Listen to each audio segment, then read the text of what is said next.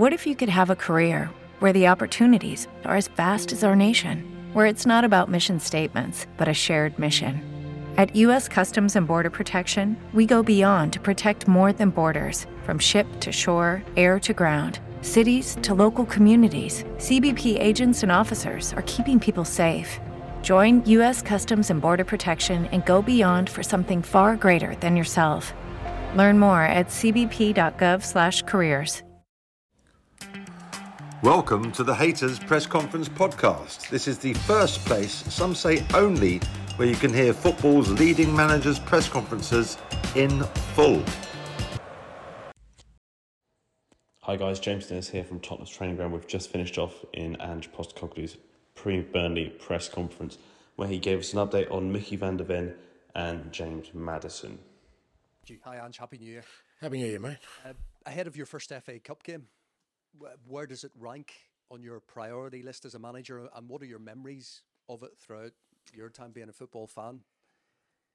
Uh, priority wise, it ranks with every other game I've been in charge, mate. They're all important. There's not one that you don't uh, you don't take um, sort of full focus on. And uh, yeah, I guess my memories are similar to anyone who, who loves football. Um, I think uh, the FA Cup's a significant event in a in a sort of global scale because uh, you know, FA Cup final day uh, pretty much reaches every uh, corner of the globe, and so everyone's had a sort of um, some sort of experience with it. And um, yeah, great competition, great tradition, great history, and uh, looking forward to us uh, having a crack at it.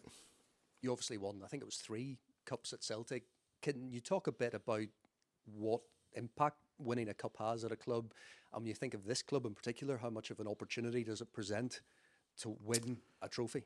Yeah, look, I think um, every club, you know, that's kind of um, you start every season with with hopefully the, the ambition and, and the dreams of winning uh, silverware because he knows you know the impact it has on, on, on the fans more than anything else and uh, yeah obviously um, from my perspective it's an opportunity for us to to try and win a competition and uh, you know that's um, you know for the club of our stature that has to be the ambition every year is that you go into every competition with the aim and, and, and the hope of uh, of uh, winning some silverware. Of course, it wouldn't be the first week of January without a transfer question. Mm-hmm. Uh, Tottenham and Genoa in talks with uh, Radu Dragusin. I just wondered, you've talked about in the past about your priority being a centre back mm. and the need maybe to get that done early. Are you confident you'll get your wish in that? I mean, it's it's hard to say because I mean, obviously, I don't get involved in that side of it. And um, you know, as as I said, sort of leading into the window is that we've got some objectives and some targets, and uh, you know, and we'll we're working towards that. People are working behind the scenes, and and sort of who are in charge of those areas are working towards that, and uh, you know. Um, my role within that is to, you know, whenever I'm sought for guidance or clarity as to, you know, which way we need to go, I, I provide that. Thank you.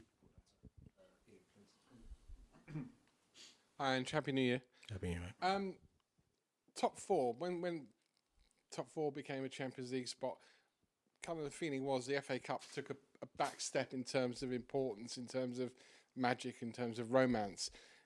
Being a manager whose team are gunning for top four this season, is that is that accurate, or is still winning silverware the the holy grail of a manager, a player, a club?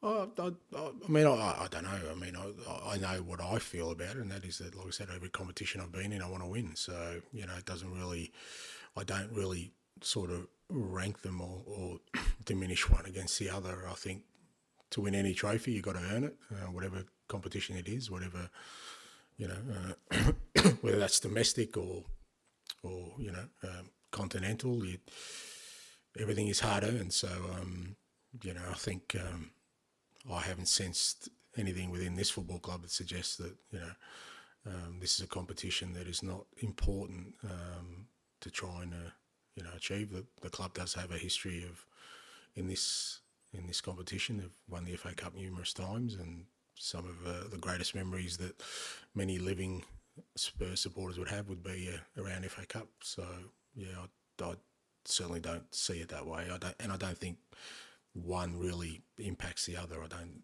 know why you know whether whatever your ambitions are in the league, why that has to affect your ambitions in the other competition. Does this feel like a cup game because you're playing a team that's in your league, Burnley? I mean, you can't do anything about the draw, clearly, but I mean, because you're playing a team that's in your league, does it does it feel anything different to a Premier League game? It does, yeah, and I think you have to treat it differently. I think, um, yeah, teams often take a different approach because, yeah, the Premier League has its own pressures and and and sort of. Um, focuses for every team. You know, we're all sort of fighting for different things, and every week is um, you realise that that's um, there's always a consequence to everything you do, and it, affects not just this week and next week, but cup games. You kind of know it's uh, that's it. You know, you've got to give everything on the day. Teams, I think, tend to play a bit freer, uh, less constrained, um, knowing that you know progress can only happen if you get the job job done on the day. So I think it does take a different feel, even though it's a Premier League opponent. and you know, Burnley have had a decent running in cup competitions over the last couple of years, so um, we're expecting a, a, tough game. Finally, as it's January, um, obviously you're being linked with players, which you've spoken about. Players being linked with moves away, including Eric Dier, um, who can now sign for a, a, club abroad and move in the summer. You've also been linked with a, a move to West Ham. Any any truth in that at all? No idea. No, not not on my radar. Let's keep Eric. I think Eric is, uh, you know, contracted to this football club, and uh, he's as much in charge of his own destiny as anyone else. Did we get an injury update? Yeah.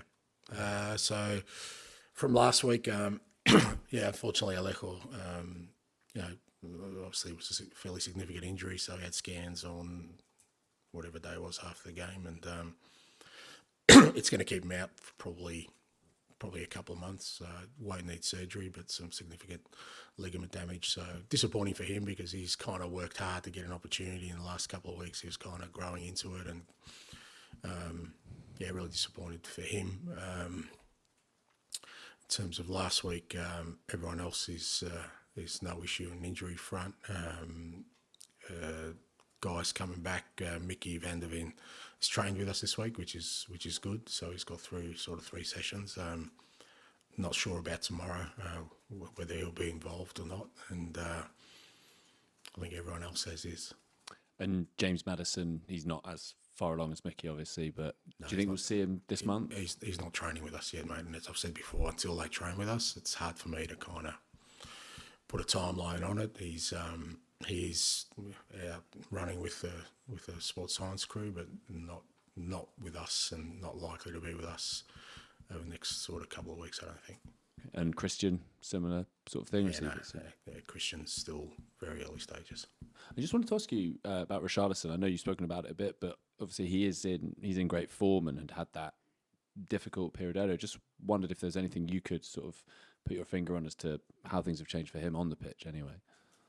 I, I, think I've said consistently he's just he's free of injury. He feels good physically, and he's just able to perform at the levels that he wants to. And he couldn't do that at the start of the year, even though he was playing for us. Like I said, he was fairly restricted in his movements, and I think it's no sort of magic cure. He got some treatment for what he needed to get treatment for, and uh, he feels good now. He feels his body feels good, and, and yeah, obviously then then you know he's scoring goals, which makes him feel a little bit more confident in himself. Um, but uh, you know, aside from that, he's working really hard for the team at the moment, which has been really important for us, especially the last sort of you know, two three weeks. So um, he's going well, and hopefully more to come. And just lastly, for me, have you decided on the captain for tomorrow, and are you able to tell us who that will be? No, not really. I'm not putting too much. The captain is Sonny. Sonny's the club captain, and Madders and Romero. So whoever wears the armband tomorrow is not really that significant to me. What's more important is that you know Sonny's been an outstanding leader, both in deeds, actions, and words, and we're going to need players to step up tomorrow, irrespective of who's wearing the armband. We need we need to try and fill that sort of uh, breach that or hole that he's left uh, because I think he's been outstanding for us. So um, again, I'm not putting too much thought in that. Whoever it is, it'll be, but you know, we'll need a number of people to sort of stand up in that area just in terms of experience on the day.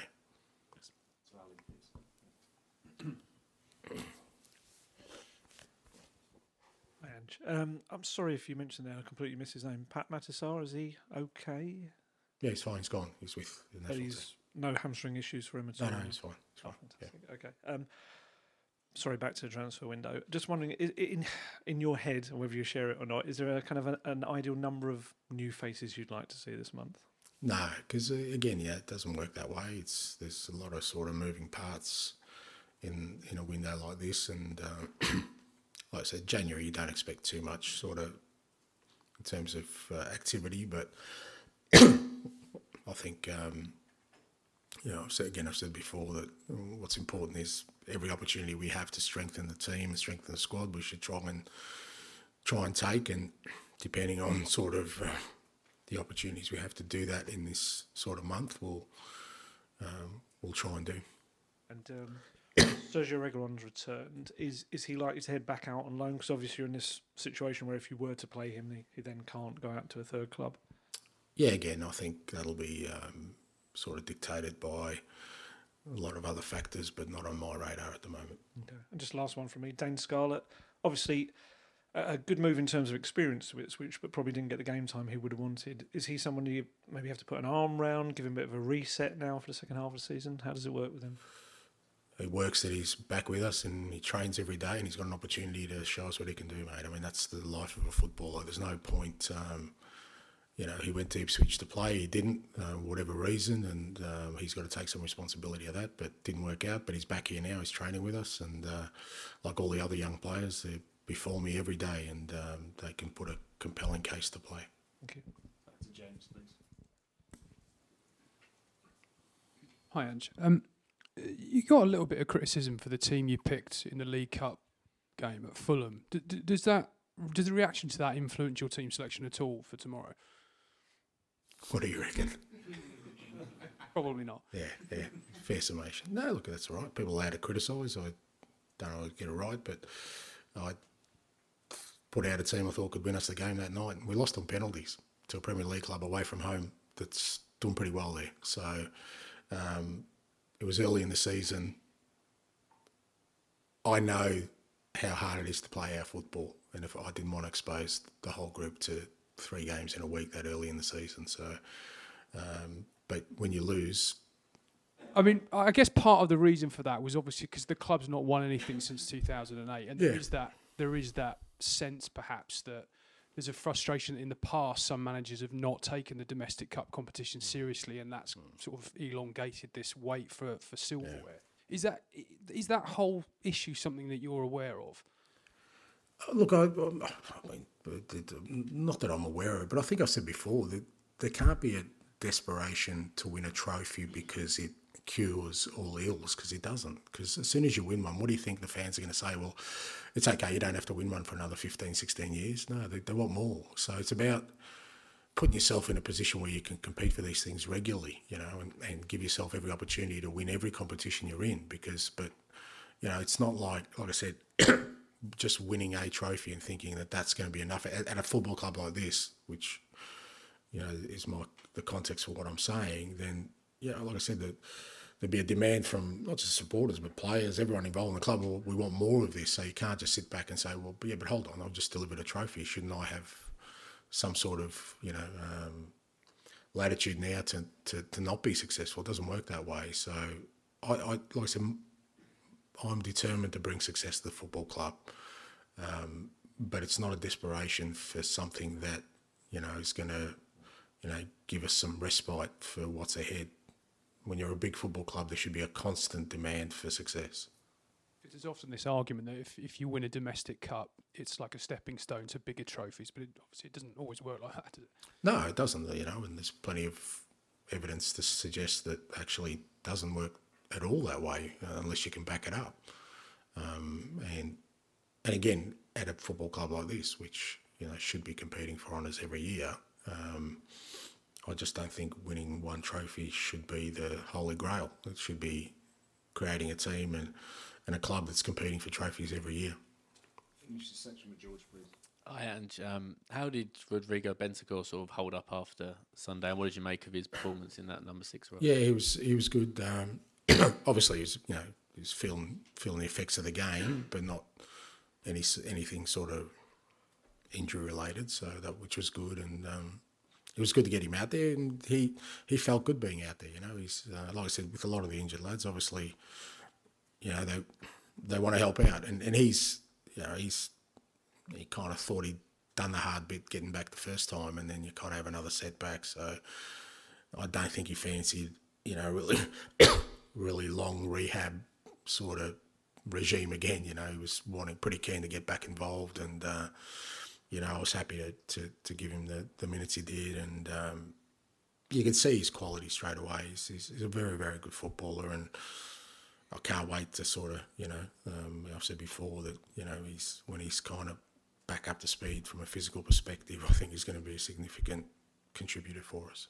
And you're clearly going to miss Son now for for this period but how much encouragement have you taken by kind of a growing relationship? It seems like with Brennan Johnson and Richarlison, those two goals, Everton and Bournemouth, sort of identical goals. It feels like there's kind of something clicking there for them too.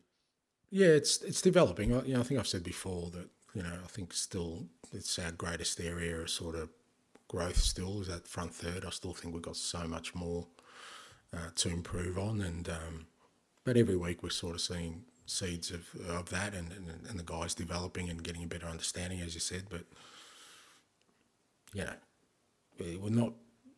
Sonny's a, oh, you know, you name a team of the year at the moment, he'd be in it. He's been a hell of a player for us, and it's a big loss for us, another one. So, again, we're going to have to really raise everyone's levels to, to, you know, to cover the absence of another significant contributor, probably the most significant contributor for us so far in the season.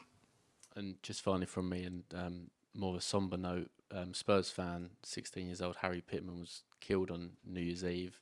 Um, the club are going to show his image tomorrow during the 16th minute, and fans are encouraged to sing he's one of our own. It won't be much for the family, but does that sort of show football at its best and, and when it can be more important than just a, a game of football?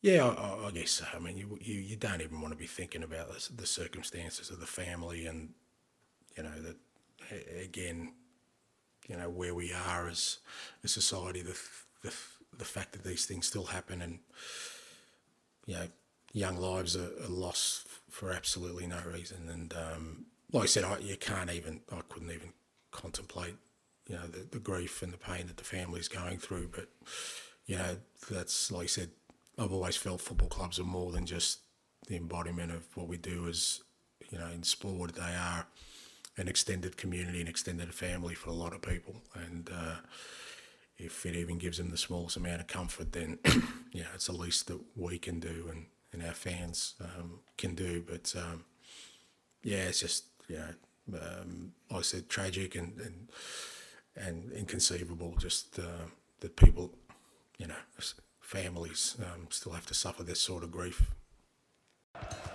If you like what you hear, please remember to subscribe or follow and leave us a positive review.